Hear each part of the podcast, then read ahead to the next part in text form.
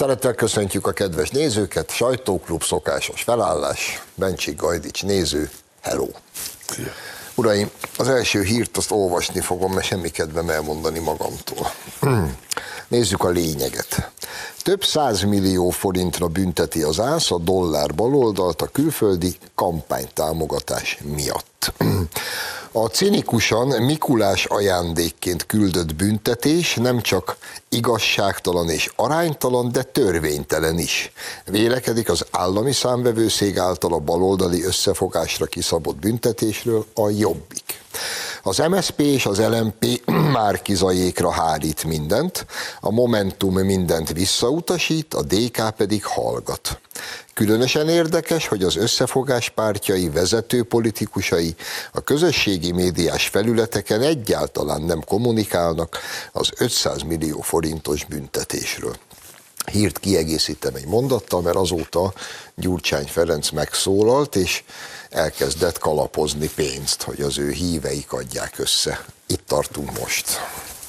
Szeretném a hírből egy sort idézni én is, hogy ez a ász szerint 1,7 milliárd forintos illegális támogatás, ez nem csak igazságtalan és aránytalan, de törvénytelen is volt, amit ezek fölnyoltak. E, nem nevezném Mikulás ajándéknak, inkább Santa Claus ajándéknak, mert Amerikában e, nem Mikulásnak, hanem Santa Clausnak hívják az ismeretlen jótevőt. Az, hogy az ász szerint ennek a 1 milliárd 700 milliónak a dupláját kell büntetésként befizetni, ez egy brutális dolog. Tehát a lényege az, hogy arcáton magas összeget fogadtak el törvénysértő, igazságtalan és erkölcstelen módon, és ezért a törvény szerint őrületesen nagy büntetést kell fizetniük, semmit nem mondhatnak, nem tudnak semmit felhozni mentségükre, pontosan tudják, hogy törvénysértettek, Értem, hogy fáj nekik, eh, nekünk pedig az fáj, hogy gyakorlatilag ezért mert a nemzetgazdaság aspektusából ez egy morzsa, ezért a morzsáért, vagy ezért a tállencsért akarták eladni Magyarországot, a magyar függetlenséget. Hát most csak szenvedjenek.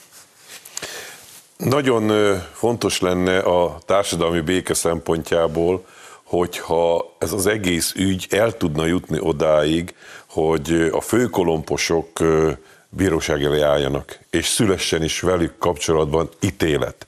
Ugyanis egészen elképesztő a embereknek a, a, a felfokozott várakozásával ö, szemben az, ami például Brüsszelben történik. Tehát ott nagyon úgy néz ki, hogy a, a Katargétnek is csúfolt sublódban, gurulós bőrönben huzigált több millió euró ellenére, egész egyszerűen meg fogják úszni, nem fog történni semmi, és még, még politizálni is fog egyik-másik cinikusan, és majd mutogat másokra, hogy az milyen korrupt.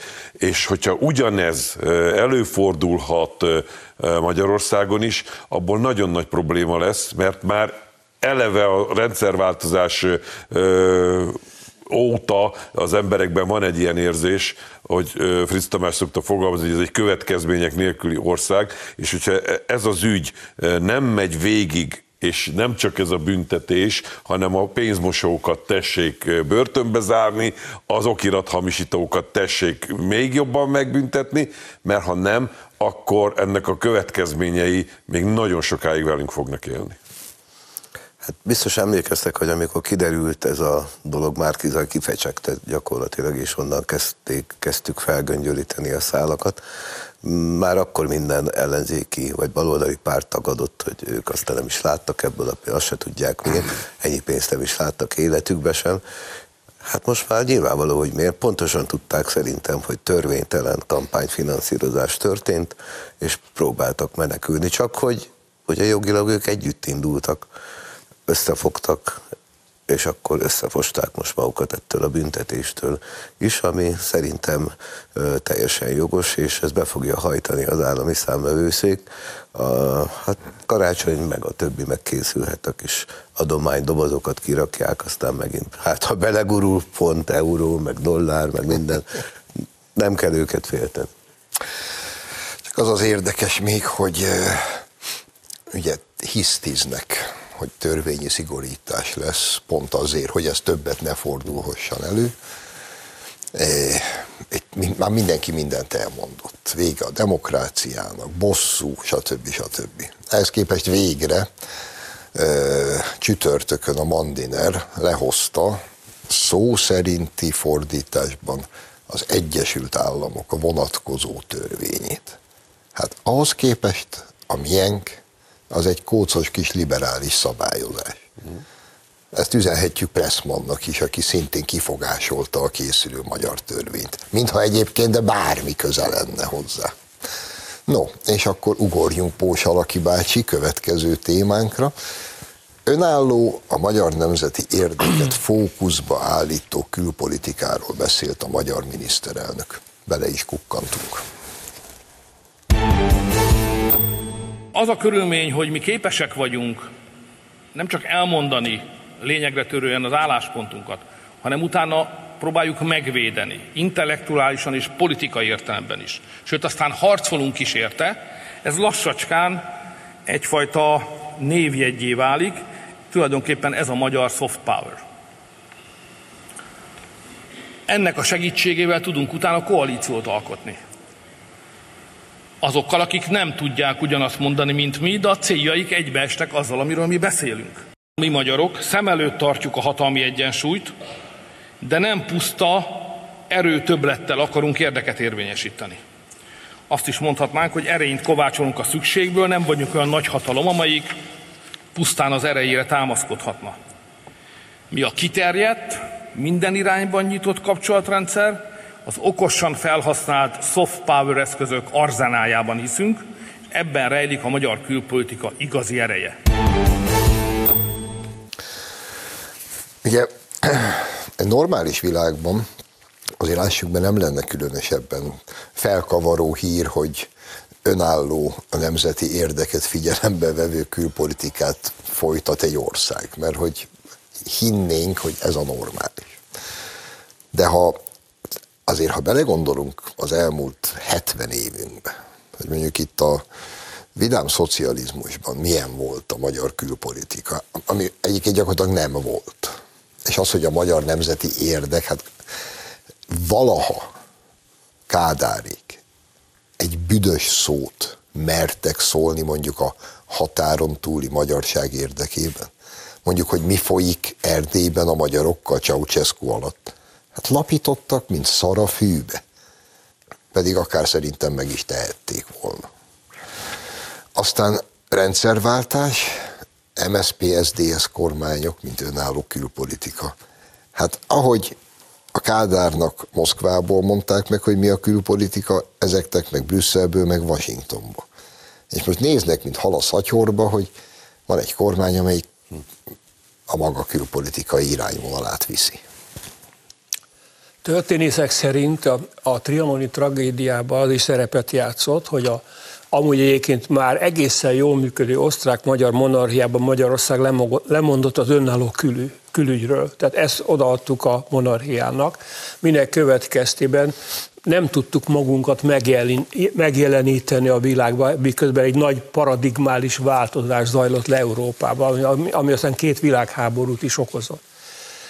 Ha erre gondolok, akkor teljesen logikus az, amit a miniszterelnök mond, hogy most is jelentős változások előtt áll Európa. Hát elég csak a migráció hatásaira gondolni, és ebben a helyzetben a többet észel, mint erővel elv alapján Magyarország egy rendkívül intenzív, aktív, sok szálon mozgó külpolitikát visz, ami mögött mint most megtudtuk, nagyon komoly tudományos, szakmai háttérelemző munka is zajlik.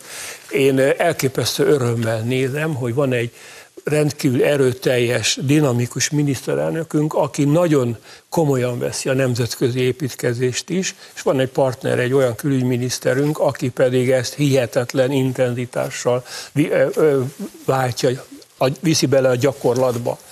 Igen, pontosan erről van szó. Magyarország ezúttal sem engedheti meg magának, hogy elszigetelődjön a környezetétől, sőt, bizonyos értelemben hiszen az ész és az intelligencia nem méretfüggő, a tudásunkkal, a tapasztalatunkkal, azzal, hogy van egy olyan kormány, amelyiknek nem kell méltatlan alkukat, belpolitikai alkukat kötni, mondjuk egy koalíciós szerződés miatt.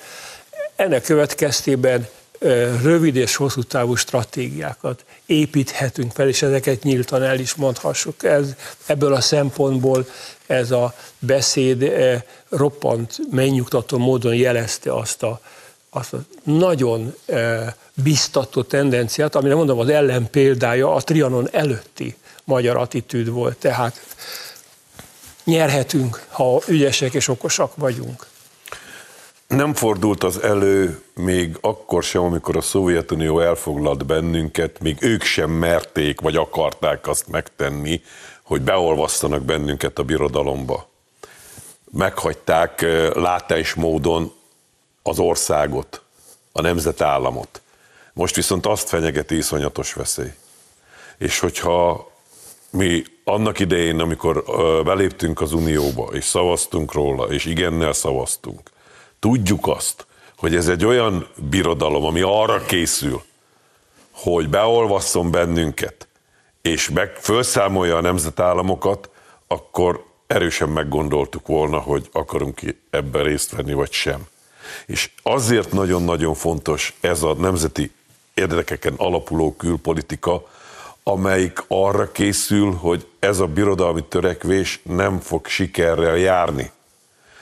És arra kell fölkészülni, hogy akkor, amikor ez a birodalom majd szanaszét hullik amiatt, hogy sikertelen a saját őrületében, akkor is meg lehessen maradni, akkor is legyenek jó kapcsolataink, jó szövetségeket kössünk, jó gazdasági kapcsolatokkal gyarapítsuk az országot, mert, mert ahogy val, azt hiszem, Orbán Viktor fogalmazta meg azt is, hogy ott álltunk minden birodalom széthullásánál és sírjánál, és még sokáig ott akarunk állni, de ez, ez a fenyegetés, ez, ez még nem volt, mint amit ezek ott Brüsszelbe kitaláltak ellenünk. Hát a baloldal biztosan másképp látja, de szerintem az egyik legsikeresebb, vagy legnagyobb sikertörténet az elmúlt 13 évben pont a külpolitikánk.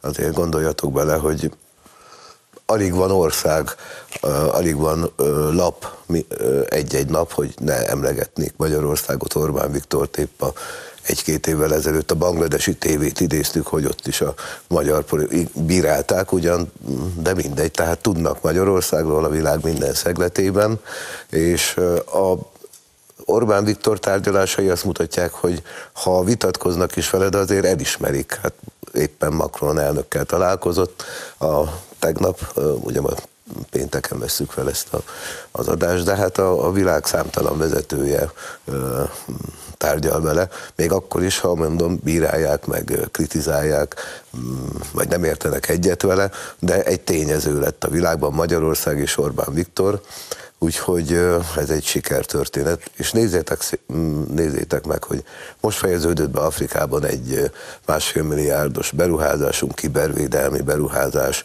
ott vagyunk, megyünk Csádba, a gazdasági és katonai erőt is viszünk oda, mert Magyarországnak nem csak a határon belül vannak érdekei, hanem az is érdek, hogy Afrikában a migrációt ott állítsuk meg, ezt mindig elmondjuk, ugye, hogy a, a, nem a bajt kell idehozni, hanem a segítséget kell odavinni, volt -e olyan az elmúlt 70 évben, hogy mi, mi segíteni tudtunk a, a magunk érdekéből, meg az ott élők érdekéből is az embereknek, nem a Szovjetunió érdekéből, vagy az Amerikai Egyesült, hanem a mi jó felfogott érdekünkből. Segítünk az afrikai, egy-egy afrikai országnak. De nézzétek meg, ott vagyunk, Magyarország segít, van egy Hungary Helps program Irakban, mindenhol, ahol, ahol a, a keresztényeket üldözik, vagy a földrengéseknél. Tehát egy olyan országképét mutatjuk, aki aki nem csak a önző módon a saját érdekeit képviseli, egyébként hát ez a, ez a fő cél nyilván minden országnak, hanem segítünk is, és van erőnk is ahhoz, hogy segítsünk,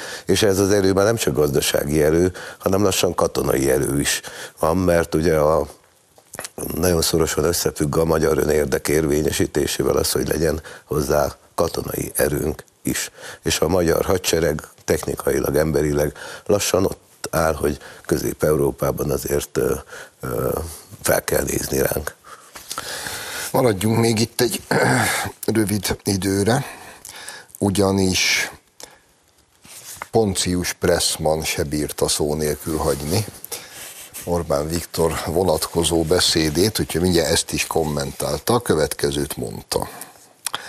Magyarország külpolitikája radikális. Diplomataként azt állítom, hogy országaink nemzeti érdeke olyan külpolitika fenntartása, ami tartós értékeken, közös érdekeken és a szövetségesek közötti hosszú távú stratégiai kötelezettségeken alapul, és ami példátlan stratégiai előnyökkel jár mondotta volt Poncius Pressman. Na most ezt a bullshit blablát, ha lefordítom, akkor azt akarta mondani, hogy fogjátok be a pofátokat, és továbbra is csináljátok azt, amit mi diktálunk. Ezt régen úgy mondták, hogy elvtársi baráti kapcsolatokat építünk a Szovjetunióval. Pontosan erre célzott Pressman elvtárs is, hogy elvtársi baráti kapcsolatokat kell építenünk a nagy Amerikával, ami valóban az ő értelmezésében azt jelenti, hogy ők viszonylag nem nagy összegért megbuktatják a fennálló kormányt, helyére egy bábkormányt tesznek, amelyik abszolút és feltétel nélkül kiszolgál mindent, amit most nem Moszkvában, hanem Washingtonban nekünk diktálnak, és az, amit mi képviselünk, hogy azt gondoljuk, hogy nekünk lehetnek saját érdekeink, azt nagyon eh, kedvesen radikálisnak nevezi, ami azért roppant érdekes, mert egy amerikai diplomata szájából, akik ugye egyik háborút a másik után robbantják ki a világ különböző pontjain, radikálisnak nevezni valakit, aki nem háborút, hanem békét akar, ez azért az arcátlanságnak egy olyan foka, ami előtt azért meg kell emelni a kalapunkat. Tehát ez a kis különös Pressman, aki a maga kis különös életét éldegél itt Budapesten is, egyébként teljes békében és biztonságban, azért itt most kicsit túl nagyot mondott. De mossa kezeit. Tessék? De mossa kezeit. Az a helyzet, De mossa kezeit. Az a helyzet hogy, hogy egyre nyíltabban, egyre gátlástalanabbul, kendőzetlenebbül jön ki ebből az emberből ez a, ez a helytartói attitűd, hogy szimpla gyarmatnak tekint bennünket, és, és azt hiszi, hogy neki ez dolga, hogy kommentálja magyar miniszterelnöknek a, a beszédét. És ráadásul, ami, ami, ami nagyon visszataszító az az, amikor azt mondja, hogy közös értékeken, tartós értékeken, közös érdekek, szövetséges. Szóval hallom a magyar ellenzéknek, meg a brüsszeli ö, ö, bürokratáknak a hülyeségeit, hogy ugyan árulja már el Pressman úr, hogy mi milyen értékekről beszél, amit mi nem tartunk be, ő meg igen. És mi az a, mi, mik azok a közös érdekek, például az ukrajnai háborúban, milyen közös érdekünk van nekünk ővelük, akik az egészet generálják, pénzelik és, és hajtják ott a szerencsétlen ukránokat a vágóhídra. El nem tudom képzelni, hogy hogy, hogy, hogy egyáltalán hogy jut eszébe azzal vádolni Magyarországot, hogy, hogy nem tartja be a, a, a közös szabályokat például a NATO-ba. Mert hogy az, az a Pressman számára az nem, nem egy egyszerű védelmi társulás, hanem az, az ilyen szövetség, ahol ő diktál és ő szabja meg, hogy mik az értékek és miket kell betartani. Nagyon rövid időnk van, úgyhogy én csak azt üzenem Pressman elvtársnak, hogy van egy magyar mondás, hogy kis nemzetnek még lélegzetet venni és radikálisan kell. Úgyhogy köszönjük szépen, radikálisak vagyunk, és ez így van jól. Igen. Akkor most radikálisan tartunk egy szünetet, de akkor is pártotva folytatjuk.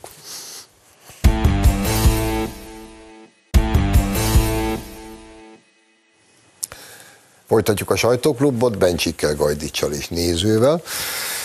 És jön a, a mai adás számomra legizgalmasabb témája, mert gyerekek, nem tudom, kezdem nem érteni, hogy mi folyik Magyarországon az egyházi iskolákban.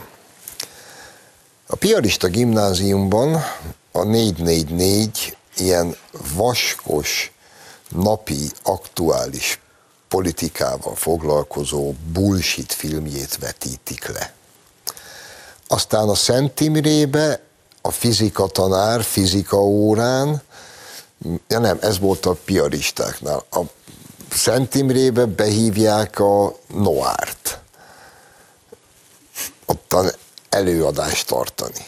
Más helyekről is vannak híreim, de most még nem akarok egyéb egyházi iskolákat is hírbe hozni. Szóval kezdem nem érteni, majd nyilván megpróbáljuk itten kifejteni, hogy ez fogalmazunk finoman, miért nem helyes, de mielőtt ezt megtesszük, nézzük meg, mert Boros Bánk barátunk is foglalkozott a témával.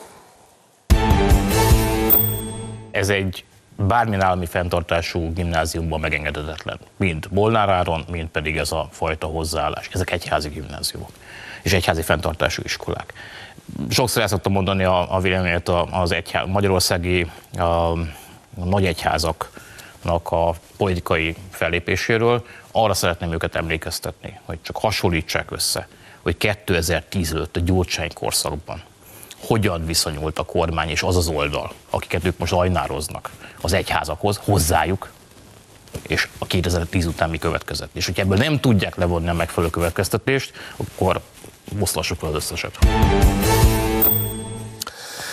Az a helyzet, hogy sok igazság van Boros Bánk szavaiban, és csak így azt vetném fel itt az elején, hogy egy szülő ugye nagy valószínűséggel azért adja egyházi iskolába a gyerekét, mert ott elvár egyfajta szellemiséget, ami a saját értékrendjével megegyezik, és azt gondolja, hogy a gyerekének is ez lesz jó.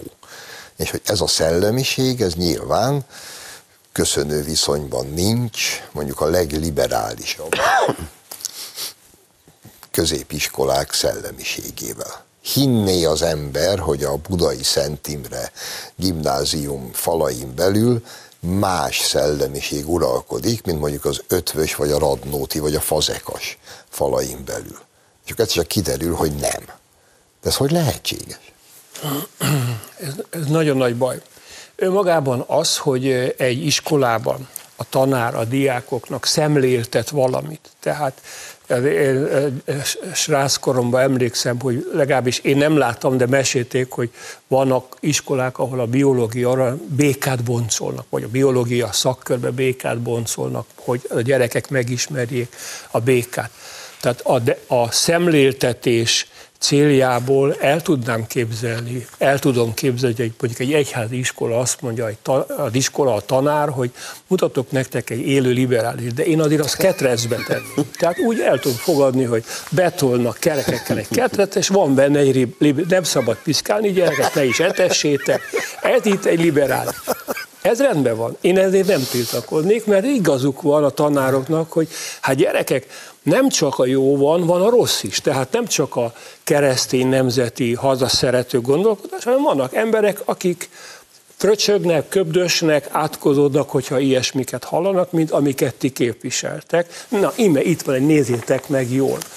A, a filmvetítés már egy kicsit problémásabb, mert azért a film az képes befolyásolni a gyerekeket, tehát én itt valamilyen olyan védőeszköz javasoltam volna, hogy, hogy ne sodorja magukkal, de a tréfát félretéve valóban egyetértek vele Zsolt.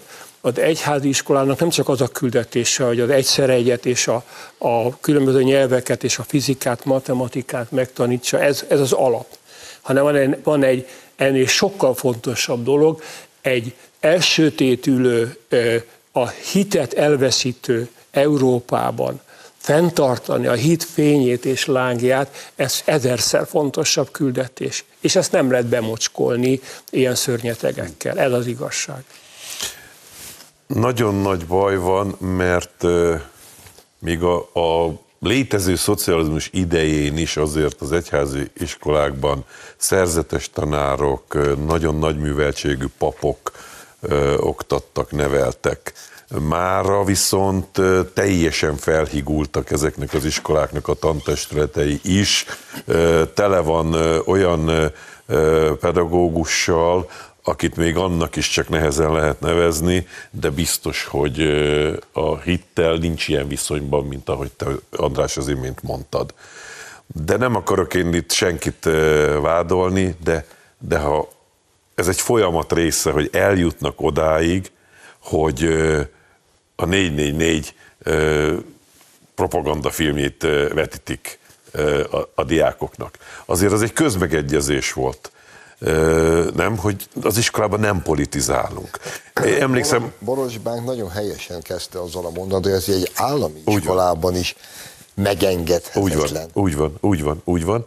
Én nekem az jutott erről eszembe, hogy csak beszélni kellene a alternatív közgazdasági gimnázium igazgatójával, hogy egy sajtóklubot vetis, vetítsenek le ott valamelyik órán, nem? Még el, elmegyünk szívesen beszélgetni is a gyerekekkel utána. De nem, Milyen, mi lenne abból? Gondoljatok már. Nem valamilyen órán, hanem fizika órán. Fizika Mert órán. azért szeretném, fel, most már megvan a neve is ennek a fizika tanárnak, aki ezt produkálta, hogy azt hallgatjuk évek óta, hogy ó, iszonyú a tananyag, alig lehet, nincs idő sem megtanítani akkor fizika órán mi a tökömet keres a 444 propaganda filmje? Melyik tananyaghoz kapcsolódott a fizika tanárbácsi szerint? Az, hogy az egyháziskolákkal baj van, ez már a tanár tüntetések, tiltakozások idején is látszott, hát egyházi iskolák tanárai, pedagógusai is becsatlakoztak, csatlakoztak ehhez, ezekhez az akciókhoz, és nem azért, hogy nincs nekik joguk egy, egyébként tüntetni, vagy felszólalni, vagy a véleményüket nyilvánítani, na de hát ezekkel együtt, és most komolyan egy, egy Molnár Áron meghívni, hát azért, ahogy mondod, ezek, ez mondjuk egy Molnár Áron, tehát még ketrezbe se engedném be a, a diákok közé, mert, mert a látvány maga egy, egy veszélyes, különösen, aki nyitja a száját. Azon lehet vitatkozni, hogy egy, egy középiskolában a, a politikát mennyire lehet beengedni egy, mondjuk egy osztályfőnöki órán, vagy egy történelem órán, amikor épp lehet a politikáról beszélgetni, nyilván, de nem pártpolitikai szempontból, nem, nem azt mondani a diákoknak, hogy a Orbán egy tudjátok mi a, a következő szó hozzá, és nem, nem, nem úgy befolyásolni őket, hogy ellenzékivé tenni.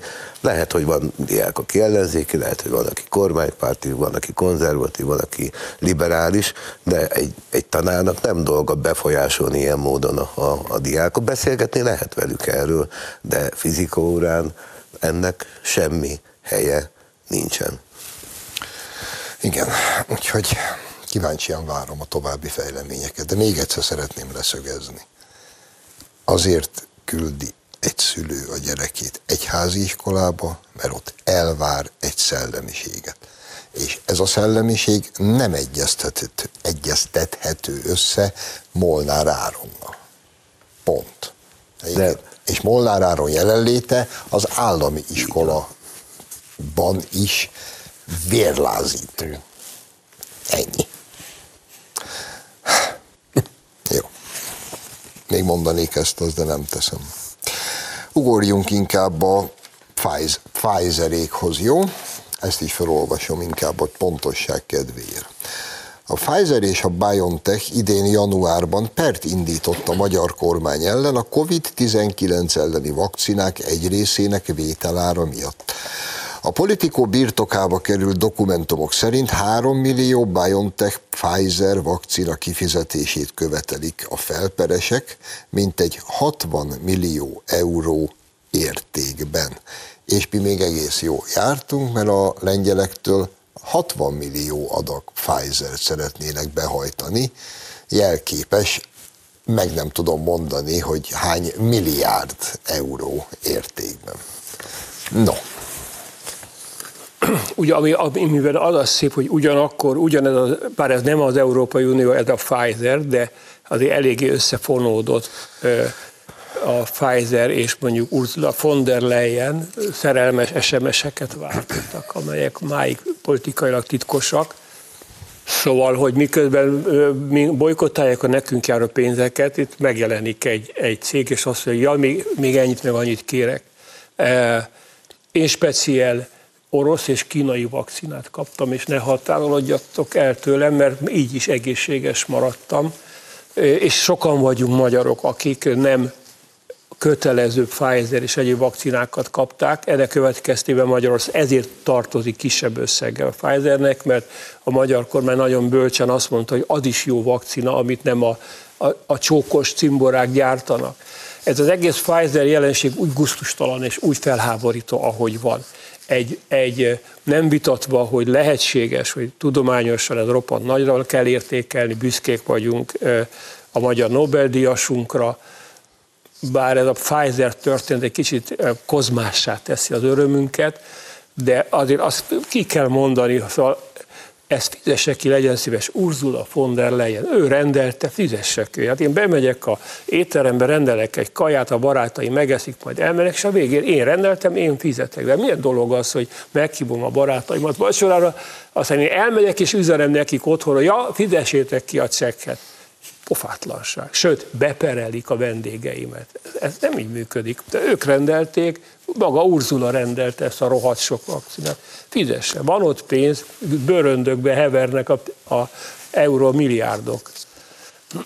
Én már akkor nagyon megdöbbentem, amikor azok az infernális jelenetek játszottak le, ha jól a Stuttgarti repülőtéren, hogy ott a nagy közös uniós felelősségvállalás abban nyilvánult meg, hogy egymástól lopkodták el a, a leszálló repülőkből a, a maszkot, meg a, a különböző gépeket, meg nem tudom micsodákat, hogy, hogy mi, mi, ez, mi ez a bagás, de hát ugye mit csodálkozunk, hát nem csak a, az Ursulának az SMS botránya van, hát ott van ez a Katargétnek csúfolt botrány, amire már hivatkoztam korábban, hát gyerekek, hát a, a, a velejéi korrupt gazemberek irányítják a, az Európai Uniót, és, és akkor nincs, nincs mit csodálkozni azon, hogy, hogy, hogy gyakorlatilag multinacionális cégek, nagy világcégeknek az érdekei mentén jól megszivatták a tagállamokat, és most benyújtják a, még a, a, a cekket is. Tehát ez, ez egész egyszerűen elképesztő, úgyhogy én nagyon-nagyon bízom abban, hogy, hogy mégiscsak nem naivitás részemről azt kívánni, hogy gyökeres változás legyen a jövő évi európai parlamenti választásokon, mert, mert ha ez így marad, akkor, akkor kész, vége. Hát a proféta szóljon belőle, így legyen. De a, a Pfizerhez még annyit, hogy, hogy azt biztosan emlékeznek a kedves nézők is, meg ti is, hogy az, az úgy történt, ahogy már elmondtad, hogy közös vakcina beszerzés volt az Európai Unióban. Tehát von der Leyen asszony SMS-ezett, hogy ennyi kell, ennyibe kerül, küldték neki az SMS-t, oké, okay, rendben van. Bár ezeket az SMS-eket ugye nem ismerjük, mert hiába perli a New York Times-tól kedve mindenki már ezeket a von der Leyen azt mondja, hogy elvesztettek, elveszett. De hát a Pfizer vezérnek is elveszett, meg hát hogy az SMS-ek is olyanok, hogy vissza lehet azért őket. Én azt tudom, hogy a szolgáltatónál ott van a szerverem, csak igen, ki kéne kérni. És nincs ebből semmi. Ez nem, nem botrány az Európai Unióban, az Európai Parlamentben, az Európai Bizottságban, és még egyszer mondom, ezeket ránk kényszerítették, ezeket a vakcinákat. Az Európai Unió azt mondta, hogy ködösen vagy beszerezzük, vagy ti nem kaptok. Mert hiába mondtuk mi, hogy nekünk nem kell, nem az kell, nem annyi kell, nem, közösen beszél, és most velünk fizettetnék meg, de azért milyen nagyszerű dolog az, hogy a lengyelek meg a magyarok az egész Európai Unióban, akik beintettek ennek a biznisznek, és azt mondták, Viszmajorra hivatkozva nyilván a háború, orosz-ukrán háború kitörése miatt, Nyilván nem tudom, az SMS szerződésben benne volt egy ilyen Viszmajor esetben, valószínűleg a 140 karakterben ez nem, nem fér bele, de általában vannak a szerződésekben ilyenek. És az összes többi ország ezek szerint fizet mint a katonasztiszt. Hát nem szörnyű. De.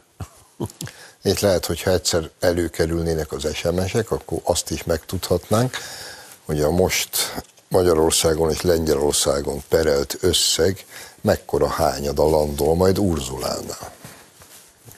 Ugye, ugye? No, akkor megint ugrunk egyet. Most jön a másik kedvencem. Figyú.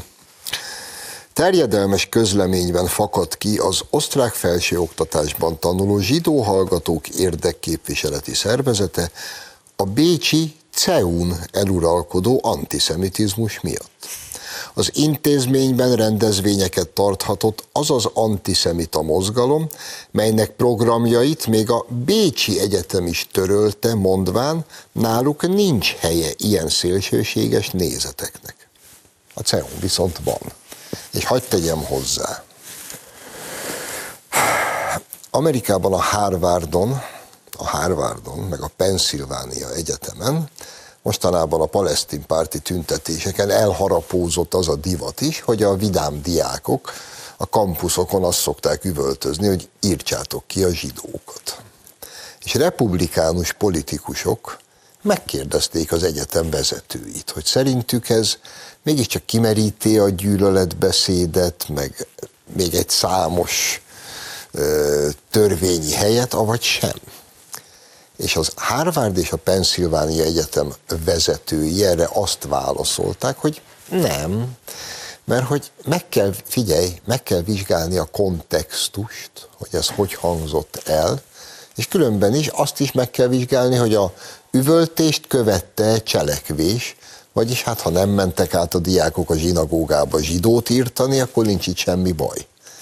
És miközben ez zajlik Amerikában, Poncius Pressman itt kinyitja a mocskos pofáját, hogy azért, mert a soros rajta van a plakátunkon Magyarországon, állami és kormányzat által támogatott antiszemitizmus tombol, és a Magyarországon a zsidók nem érezhetik magukat biztonságban.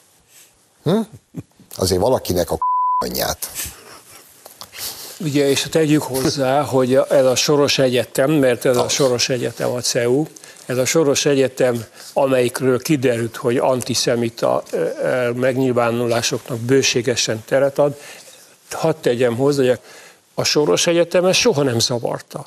Az, hogy hogyan és miképpen mivel foglalkozik, nem tudom, mik a céljaik, milyen utakon járnak, soha nem áll tőlük távol az, hogy egy kicsit oda dörgöljenek a, a, a zsidóság érzékenységének.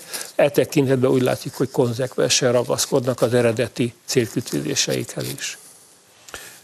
Egy kollégánk egy több oldalon keresztül gyűjtötte össze Sorosnak az Izrael ellenes megnyilvánulásait, tetteit, cselekedeteit